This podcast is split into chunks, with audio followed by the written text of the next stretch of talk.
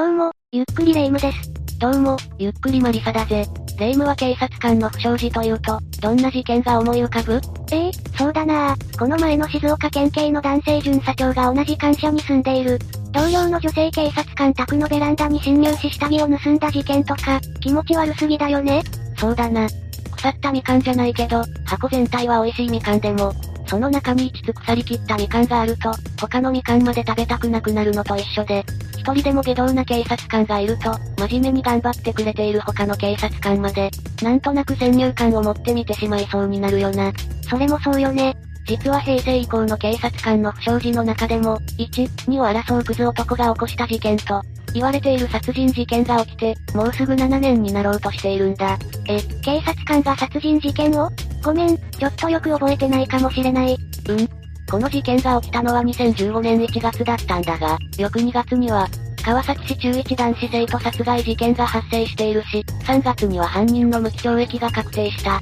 淡路島5人殺害事件と凶悪事件が続発した年だったから、無理もないかもしれないな。でも、こういうことはきちんと知っておきたいから、詳しく説明してほしいな。じゃあ改めて鬼畜警察官が起こした交際相手殺人事件を紹介するぜ。それでは、ゆっくりしていってね。さっきも言ったけど、事件が発覚したのは2015年1月24日のことだったんだ。被害者の白田光さんは、勤務日だったはずのこの日、定時の9時を過ぎても、出社もしてこず、連絡も一切取れない状態だったらしい。そんな状態じゃ事故とかに巻き込まれたかも。って心配になるわよね。だけどヒカルさんのマンションから勤務先の病院までは、自転車で15分の距離だったから、上司と同僚が直接マンションに出向いたそうなんだが、インターホンで呼びかけても応答がなかったそうだ。そこでヒカルさんの住んでいるマンションの管理会社に緊急連絡し、管理会社が110番通報。それはいつ頃のこと？通報を受けた大阪府警がドアを強制解錠して室内に入り、ズボンとコートを着た状態で、浴槽に倒れていたヒカルさんを発見したのが、2015年1月24日午前10時55分頃のことだそうだ。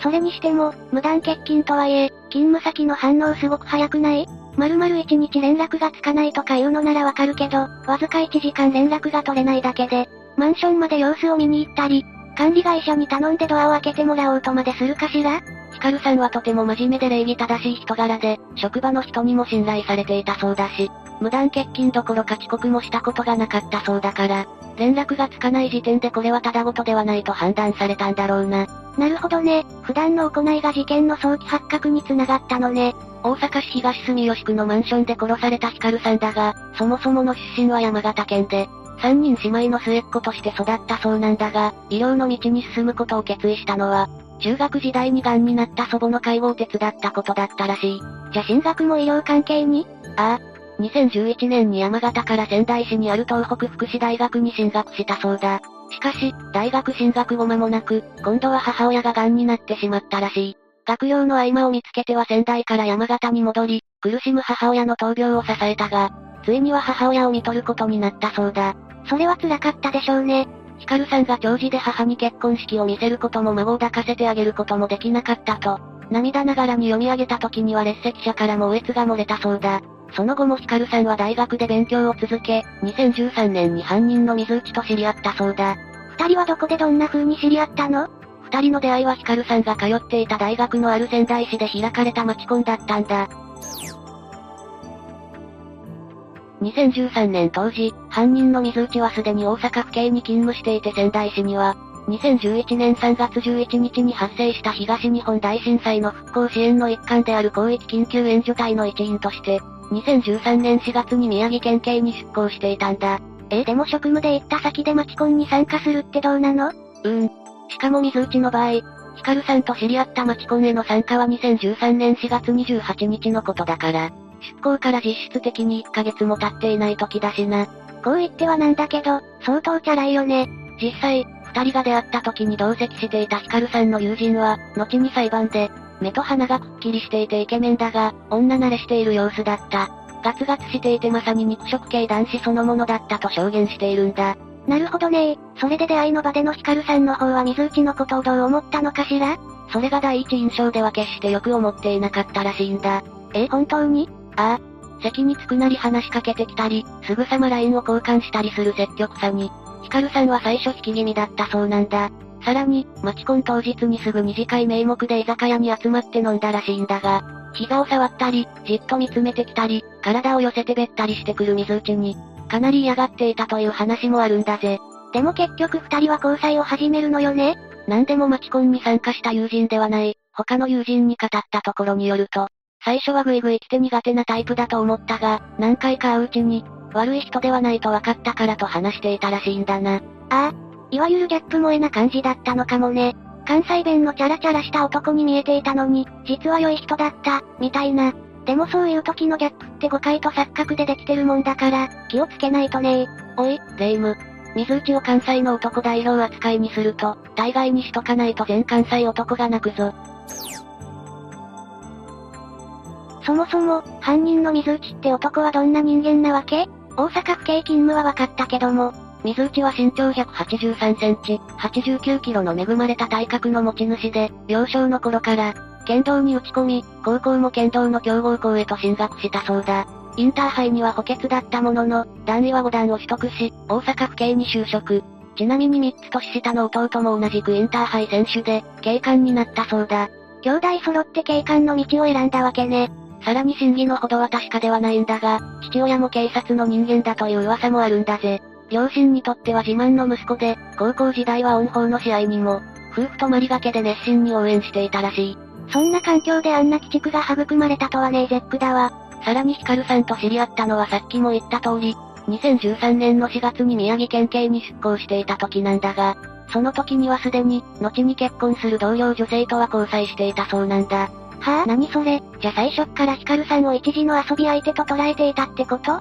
言いにくいが、そういうことなんだろうな。節操な言ったらあやしない。宮城県警への出向は2014年3月31日までの1年間で、その後は大阪に戻り、事件当時は大阪府警安倍の署地域課巡査長として勤務していたんだぜ。二人の交際は仙台で始まったわけだけど、どんなものだったのかしら？水内は自身が警察官であることや、災害派遣として大阪から来ていることは、隠さずに打ち明けていたらしいんだが、もちろん遠距離恋愛の女性がいることは、お首にも出さずにいたらしいんだな。どうせ、大阪に帰ってほとぼりが冷めたら大丈夫くらいに高をくくってたのよ。ヒカルさんは水内との交際を山形の家族にも報告していたらしく、姉は妹が、警察官の水さんと付き合っていると知っていたそうだ。しかし水内のことを初めて自分から好きになった人と大切にしていたヒカルさんに対し、水内側にはもともと誠意のかけらもないものだから、交際はすぐに暗礁に乗り上げたらしい。というとどうやらヒカルさんが水内に恋人として扱われた期間は、半年足らずだったらしいんだ。出会いの場ではあんなにグイグイ積極的だったくせに釣った魚に餌はやらないタイプだったのかどうかはわからないが、出会った2013年の秋にはデートの約束をすっぽかし、LINE も既読無視、休みとなると仙台近郊へスノーボードに出かけるなどを繰り返していたために、ヒカルさんも友人に私に興味がなくなったのかも。所詮仙台の女扱いなのかなと、不安と愚痴をこぼしていたらしいんだぜ。たらればだとは分かっているけど、その時思い切って別れていれば。ヒカルさんの誕生日は12月だったそうなんだが、その時も水内は会おうともせず、埋め合わせにプレゼントをくれることもせずじまいだったらしい。親元を離れて一人暮らしの女の子にとって、恋人だと思っている男のその仕打ちは辛いわね。そうこうするうちに水内は出向期間を終えて、大阪に戻ることが決まったんだ。ヒカルさんは失意の中も懸命に勉強し、念願だった社会福祉士の資格を取得。大阪市東住吉区にあるがん治療の拠点病院でソーシャルワーカーとして働くことが決まり、水内の規範と同時期の2014年4月に大阪へと引っ越してきたそうだ。山形の家族は大阪での就職をどう考えていたのかしら？祖母と母を癌で失ったヒカルさんの念願が叶ったと応援していたらしい。それに交際相手の水内さんのことは聞いていても、水内のヒカリさんへの仕打ちについては、詳しく知らなかったようで、ヒカルさんにとっては見知らぬ土地の大阪だけど、何かあれば、力になってくれるだろうと思っていたらしいんだ。今となっては切ないわね。一方、仙台でヒカルさんと交際していたことなどそ知らぬ顔で、遠距離恋愛中だった同僚と、仲睦まじく過ごしていた水内はヒカルさんのことなど、大して理解しておらず、両親と暮らしているから自宅は教えられないと言って住んでいるところも教えず、LINE やメールの返事もろくに返さずじまいが続いていたらしいんだが、それには理由があったんだ。クズ男にどんな理由があるっていうのよそれが仙台から戻ってわずか4ヶ月後の2014年8月に例の同僚女性と、大阪の一流ホテルで200人を招待した盛大な結婚式を挙げているんだ。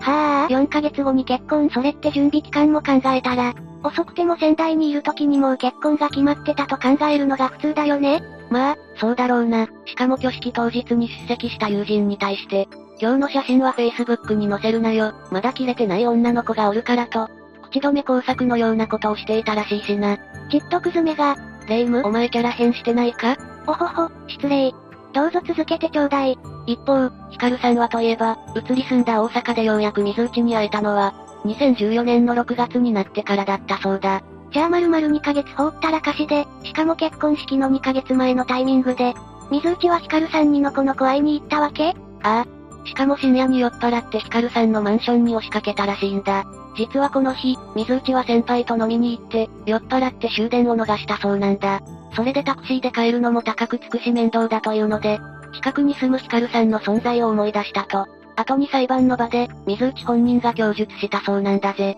毒詰めがしかも事件が起きる2015年1月までの間に、水内がヒカルさんと会ったのはそれを感情に入れても、わずか3回だけだったらしいんだ。ヒカルさん自身はそんな状態に置かれていることに対してどう思っていたのかしら？当初はヒカルさんも水内のことを信じたい気持ちが残っていたらしく、ろくに連絡もくれない未だにどこに住んでいるか教えてくれない。と言いつつも、水内のことを忙しい人だからと、かばうような言動もしていたらしいんだ。しかし一方で、病院の同僚によると、ヒカルさんは2014年の末までに、少なくとも3回は水内に対して別れ話を切り出していたらしい。そりゃそうでしょうよ。いくら信じたい気持ちがあっても相手に誠意のかけらも、見出せないようじゃ、好きな気持ちもすり減っていくというものだわ。ところが水内はそんなヒカルさんの必死の訴えに対しても、別れないお前は俺のことが好きやからどうせ別れられへんやろと、軽くあしらいながら、そんなことを言い放っていたらしいんだぜ。結局、きっぱり別れることもできずにヒカルさんは悩みながらも水内との交際を継続していたんだが、そんな矢先に水内が行きつけの居酒屋にヒカルさんを連れて行き、後輩の警察官と3人で食事をしたそうなんだ。それ自体は普通に交際していれば、よくあることの一つだと思うんだが、今まで住んでいる場所も教えてもらえずにいたヒカルさんにとっては、嬉しい出来事だったらしい。ようやく水内を知る第三者に彼女と認識してもらえた、と思ったのかもな。切ないわねしかし、そんなささやかな幸福感も長くは続かなかったんだ。実はこの時、ヒカルさんに引き合わされた後輩警官とヒカルさんは Facebook で友達になっていたらしい。Facebook では友達の友達がタイムラインに投稿した写真とかも見ることができる場合が多いだろうヒカルさんは、後輩警官の知人の Facebook に投稿してあった水内の結婚式の写真を見てしまったんだ。とうとう既婚者であるということを知ってしまったのね。しかも日付を確かめれば、水内がいつ結婚したのかもすぐわかる。ヒカルさんの同僚によれば2015年1月中旬にヒカルさんは自身の Facebook に落ち込んだ表情の写真を投稿。さらに1月13日には、都合の悪いことは気づかないふりをしてきたと、水内の結婚に気づいたと受け取れる文章を書き込んでいたらしい。心配した同僚が食事に誘うと Facebook で奥さんとの写真を見つけた。既婚者とは知らなかったと打ち明けたそうだ。ひどいショックだったでしょうね。後に裁判で水内はヒカルさんに別れ話を切り出したら、関係を奥さんや警察に言うと言われ、カッとなってやったと供述していたんだが、これを聞いたヒカルさんの同僚たちは、事実とは全く違う。死人に口なしだと思ってひどい。彼女は不倫と知って交際できる人ではない。と反論したそうだ。少なくとも、出会った時には結婚していないんだし、その後住んでいる場所も知らされていないのに、既婚に気づけという方が無理があるでしょうよ。ところで2015年1月13日の都合の悪いことは気づかないふりをしてきたという、ヒカルさんの投稿に気づいた後輩警官は、それを水内に伝えたそうなんだが、その時のやりとりも、全く呆れ果てたものだったらしいんだ。というと、どんなことを水内は言っていたの？後輩がそろそろ辞めないと被服でと諌めても大噴火やなと返してきたらしい。実はこの時には水内には妻以外の新しい交際相手ができていたらしく、ヒカルさんのことは、本当に放りっぱなしだったんだろう。それで2015年1月21日に、ヒカルさんが社会的制裁を受けてもらうと Facebook に書き込むに至ってようやく、ヒカルさんに LINE でメッセージを送ったらしいんだが、当然のごとく返信はなかったそうなんだ。当たり前でしょうよ、そんなの。それで後輩に失敗したな。てか存在忘れてたわと LINE で相談してきたらしいんだ。それに対して後輩があんたはクソ野郎だなと送ると、間違いない。再確認したわと嘘吹いていたそうだ。聞いてるこっちが胸クソ悪いわ。それでも後輩が最悪示談やなと送るとそれな。誠意と金と返信。後輩はあんたに誠意はない。金でなんとかしないと。と送るしかなかったらしい。この後輩とのやりとりの翌日の2015年1月24日の午前7時45分頃、水内はヒカルさんのマンションを訪れているんだ。実はこの前夜、ヒカルさんは実家の父親からの荷物を受け取って、実家から仕送りをもらうのに憧れてたんだとお礼の電話をかけてきていたらしい。まさかそれが生前の娘との最後の会話になるなんてどちらも思いもしなかったでしょうね。犯行当日に起きたことについては、当事者のヒカルさんが殺されていることから、あくまでも水内の供述によればだが、謝罪に出向いた水内に向かってヒカルさんは、面と向かって制裁を受けてもらうと言い放ったそうだ。それを聞いた水内は妻や職場に交際が発覚するのを恐れて殺害を決意した。剣道を続けたいという夢や、妻との将来がパーになると思ったと供述した。だったら、ヒカルさんの方から別れたいと言ってきた時に別れていればよかったのに。そしてベルトでヒカルさんの首を絞めて殺害し、その遺体をバスタブに運んで放置し、何食わぬ顔でタクシーを拾うと安倍の署に戻り、道場で剣道の稽古に汗を流した後は、同僚と昼食にもいつも通りに出かけていたそうなんだ。